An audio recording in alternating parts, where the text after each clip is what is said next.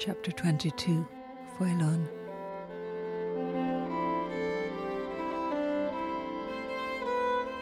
Ronan woke to the sound of lapping water. He opened his eyes. Mist was falling from a pearl grey sky. His wrists and ankles were loosely tied, and his head was sore. He was lying at the bottom of a boat, a fragile lattice of ribs and lathes under a skin of hide, its construction so light that it breathed with the ebb and suck of the sea. It smelt of fish, with a resinous undercurrent of pitch. Oars creaked in their wooden rowlocks, and the boat trembled like a living creature with the movement of the blades. There were two rowers, a pair of sidhe, stripped to the waist despite the cold, muscles rippling under their silky pelts. They sat with their backs to him, but he recognized them from the gold bands around their wrists as two of their recent visitors. Isola's clan, as far as he knew, did not venture across water. A third male sidhe sat beside him in the prow. Good morning, said the sidhe. I am Faelan. Ronan struggled onto an elbow and looked over the side of the boat. The sea was grey and the sky was grey, and both seemed to glow with a queasy opalescent light. He could see the fading outline of land behind him, and nothing beyond the prow of the boat but the thin silver line of the horizon. He indicated the ropes around his wrists. Am I captive? In one sense, we have captured you, but you might also consider yourself rescued. It depends on how you look at it. Ronan surveyed his captor. It was the sidhe who had tried to approach him at the feast the night before. Faelan, while still taller than a human, was stocky and compact. His pelt was very dark brown and his eyes were golden. We secured your hands in case you woke up suddenly and unbalanced the boat. How is your head? As he leant forward to release the ropes, Ronan noticed a web of skin between Faelan's fingers. He pulled himself up onto the bench, careful not to rock the boat, and palpated his cranium with cautious hands. Beyond an egg sized lump on his forehead, he had no external injury, but his neck was stiff and he had a pounding headache. What happened? I imagine that you fell off your pony and hit your head. We found you in the woods and elected to bring you with us. You were injured, so we gave you something to make you sleep. The journey would have been uncomfortable without it. I don't remember. That is what tends to happen, said Faelan cryptically. But your memories will begin to return as we get further away from the land. His feet were spread across the lathes of the boat, and there was a fine webbing of skin between his toes. The rowers pulled, and the long, slim boat cut through the swell of the sea. Ronan leant over the side, careful not to disrupt the balance. A huge jellyfish pulsed beneath them, tentacles trailing. Where are you taking me? To our home, said Faelan. We're an island clan. Ronan rubbed his sore head and blinked repeatedly. I don't understand what's going on. I think that you are coming to your senses, said Faelan, uncorking a water skin. Ronan realized that he was thirsty, sat up and drank. I think that you are coming to your senses, said Faelan, uncorking a water skin. So, said Faelan. The forgetfulness of humanity is not the easiest thing to explain, but I will do my best. How long have you been with the sidhe? Ronan blinked more rapidly as he tried to remember. About six weeks, I think. Faelan leant forward. Ronan, he said, you have been two years in Eldahach. Ronan went pale. Are you sure? Absolutely. Ronan had begun to move his hands in a way that anyone familiar with design bitch would recognize as a sign of distress. One of the rowers looked over his shoulder, frowning, and said something to him in sidhe. Faelan replied sharply and at length, and the rower went back to his oar. Ronan's hands wove in and out of each other. Far above them, huge white birds were wheeling, filling the air with raucous cries. One of them plummeted into the water like a missile with black tipped wings. Have I been under an enchantment? he asked at last. The sidhe don't do magic, Faelan replied. Our world is very similar to yours, but with some differences. The perception of time, for example. In your legends, the sidhe are perceived as immortal. We are not, but we are a very long lived species. The humans who settle here also live for very much longer than they would in their own world. In most cases, they lose all sense of time.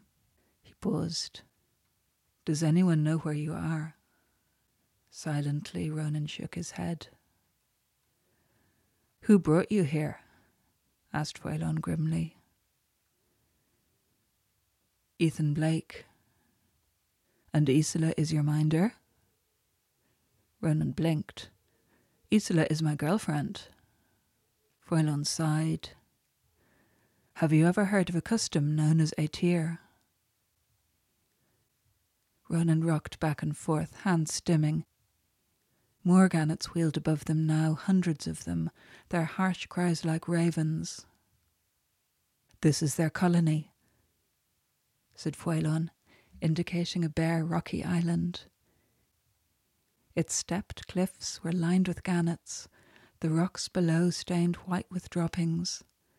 The birds rose, squawking and undignified, their big webbed feet flapping beneath them. They circled the colony, then focused and dived with folded wings, hitting the water from an immense height. The rowing sidhe lifted the oars, and the boat rode the swell as the huge birds plunged around it, drenching them with spray. Faelan smiled and brushed the water from his face. They dive as deep into the water as they fall from the sky. A gannet rose from the water just beside the boat, an enormous golden headed bird with a fish in its beak. Ronan caught a glimpse of a periwinkle blue eye before it took flight ungainly once again. The silent rowers gathered back their oars. As they rounded the edge of the cliff, Ronan saw another island behind it, cliffs on one side, but sloping green fields on the other, with a castle built into the lee of the hill. Our home, said Faelan simply. We will continue our conversation later. Ronan's face was impassive. Will I lose my memory once I am on the land? Faelan nodded. That is inevitable, but it will happen gradually. If we need to, we can talk on the boat. They pulled into a natural harbour with a wooden pier draped with bladderwrack and green weed and slippery, muddy steps that led down to the water. There was a deep, dank alcove in the rock, used to store floats and fishing nets. At the sight of it, Ronan's self control abandoned him, the alcove represented the precise dimensions of a small enclosed space. He climbed precipitously out of the boat, tipping the three sidhe into the water, waded across the harbour, and inserted himself knees to chest into the alcove. Ronan faced into the cold and comforting compression of stone. The world faded to white.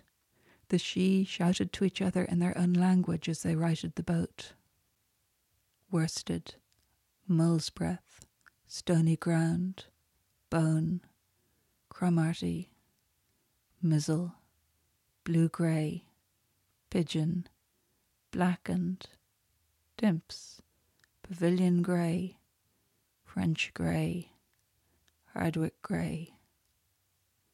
Two hours later, when Ronan unfolded his aching limbs, he found Faelan sitting quietly on the slipway, he reached out a hand to help Ronan down from the alcove. Better? Ronan nodded silently. He helped Faelan to bring their belongings up to the castle.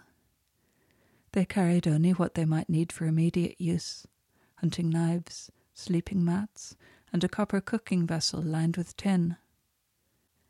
He understood that some bulkier items had travelled with the horses, around the coast to a place where they could swim across to the island at low tide.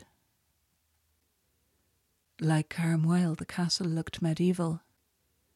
It was built by humans, said Faelan, unbolting a wooden gate in the outer wall. The Sidhe are hermit crabs.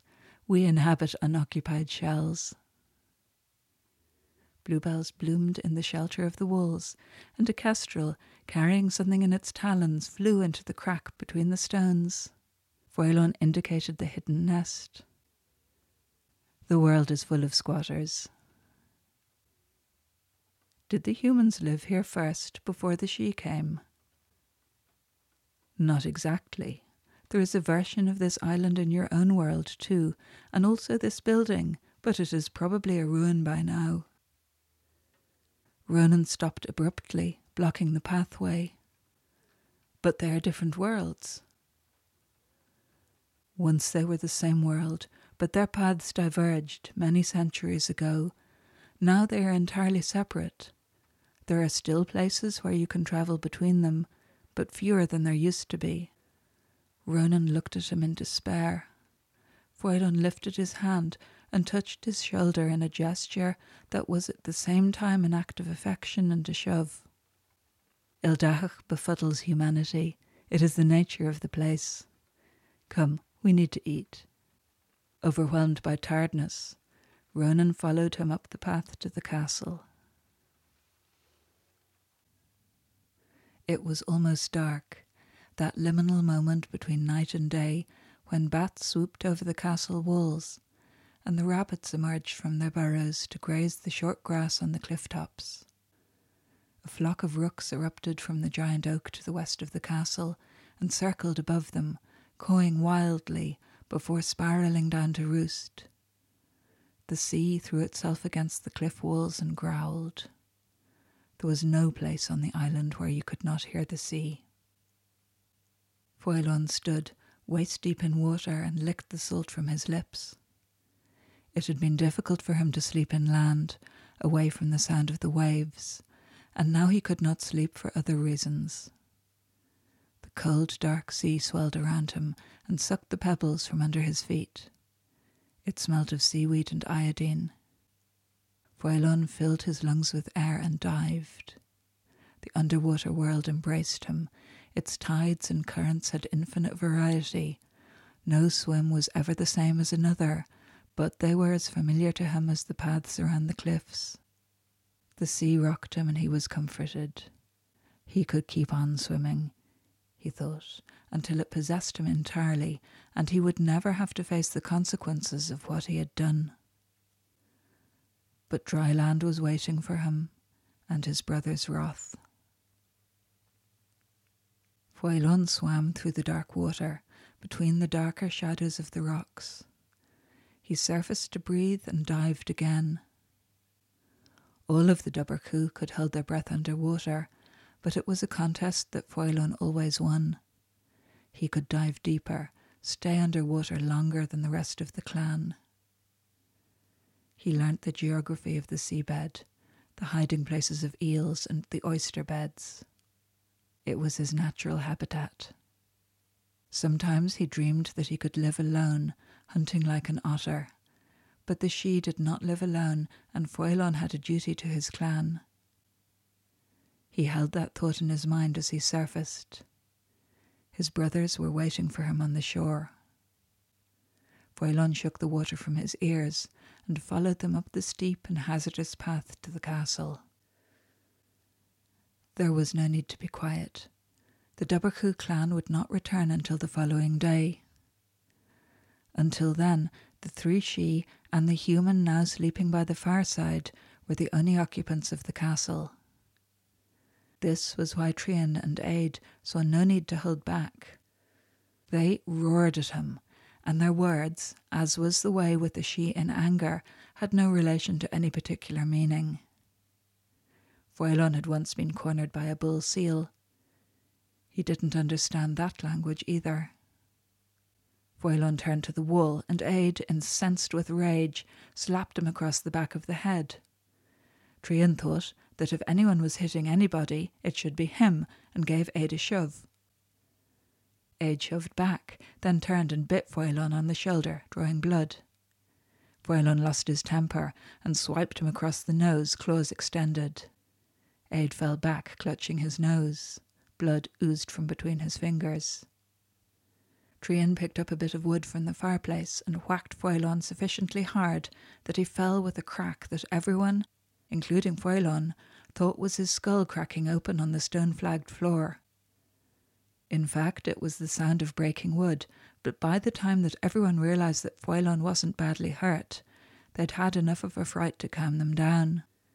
They sat in different corners of the room. Aed's nose was bleeding. He tilted his head back against the wall. Faelan felt dizzy and put his head between his knees. The blood in his head was roaring like the sea. Eventually, Trian spoke, and this time his meaning was perfectly clear.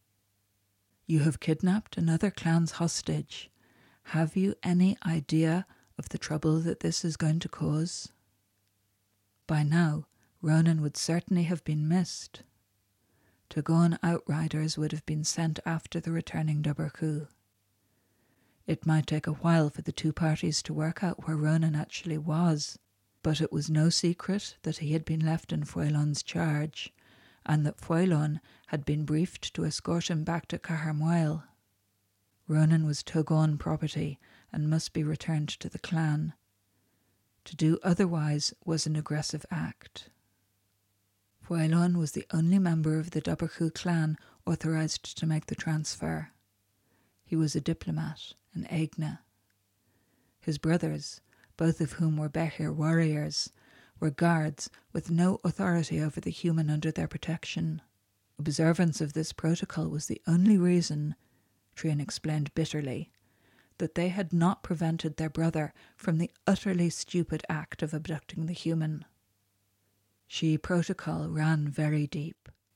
It was only a matter of time, he concluded, before they were found by Togon warriors and killed, or before the Duberku elders came back and sent them into exile. You have put all of us in danger. The Togon have gone to war over less than this. Put that way, there was not a lot that Faelan could argue with, but that did not stop him from trying. Ronan has been deceived, he said. He does not understand that he is a hostage. The Togon Sidhe are breaking the law. Agreed, said Trian. But that is a job for the Brehon, the lawyers. It makes no sense for you to interfere. The elders will listen to me. They will not, Trian said. They will take the hostage back to the Togon Sidhe and send us into exile, all three, and we, Aed added bitterly, have done nothing wrong, except that we didn't break your stupid head. Faelan rubbed his bruised ear and looked at the ground. You are correct, he said at last. There is no justification for what I did, and no excuse for what I am going to ask of you. He told his brothers what he wanted them to do. They refused. We don't speak the language, we don't have the training, and we don't know the way. You do it. Faelan shook his head. I'm not going to leave him. His brothers stared at him incomprehendingly. Then the unsavoury truth began to dawn on them. You want him for yourself? A human? Trian spat on the ground in disgust. Yes, Faelan said if he will stay. Aed stared at Faelan with a mixture of revulsion and disbelief. Are you serious? I have never been more serious in my life, said Faelan gravely. He did not know how his brothers would react. The vast majority of Sidhe barely considered that humans were sentient beings. They most certainly did not think of them as equals. The Sidhe occasionally used them for sex, but did not associate with them any more than they had to. To couple your fate with that of a human was the single greatest shame that a Sidhe could bring upon their clan. Exile was the standard punishment, but it would have been perfectly legal for Aed and Trian to put both their brother and the human to death. They didn't do either of these things. Trian crossed the room and held out his hand. He pulled Faelan to his feet. Aed rose and stood beside him.